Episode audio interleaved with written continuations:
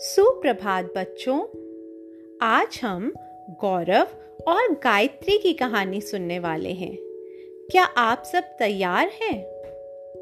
एक दिन गौरव और गायत्री अपने मम्मी पापा के साथ दादी से मिलने जा रहे थे। रास्ते में उन्होंने बहुत सारे खेत और पेड़ देखे। जैसे गाजर, गेहूँ, गोभी। फिर रास्ते में उन्होंने देखा कि अंगूर के बहुत सारे गुच्छे लटके हुए थे।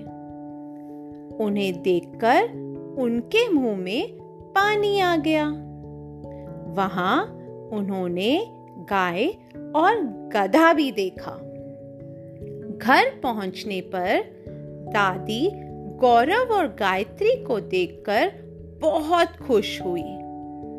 फिर गौरव और गायत्री ने गमले में पानी दिया और वे गेंद से खेले। दादी ने उन सबको गुड़ और गाजर का हलवा खिलाया। सबने गाजर का हलवा और गुड़ मज़े से खाया। सबने एक दूसरे को प्यार किया और गले लगाया। तो बच्चों, आपको ये कहानी कैसी लगी?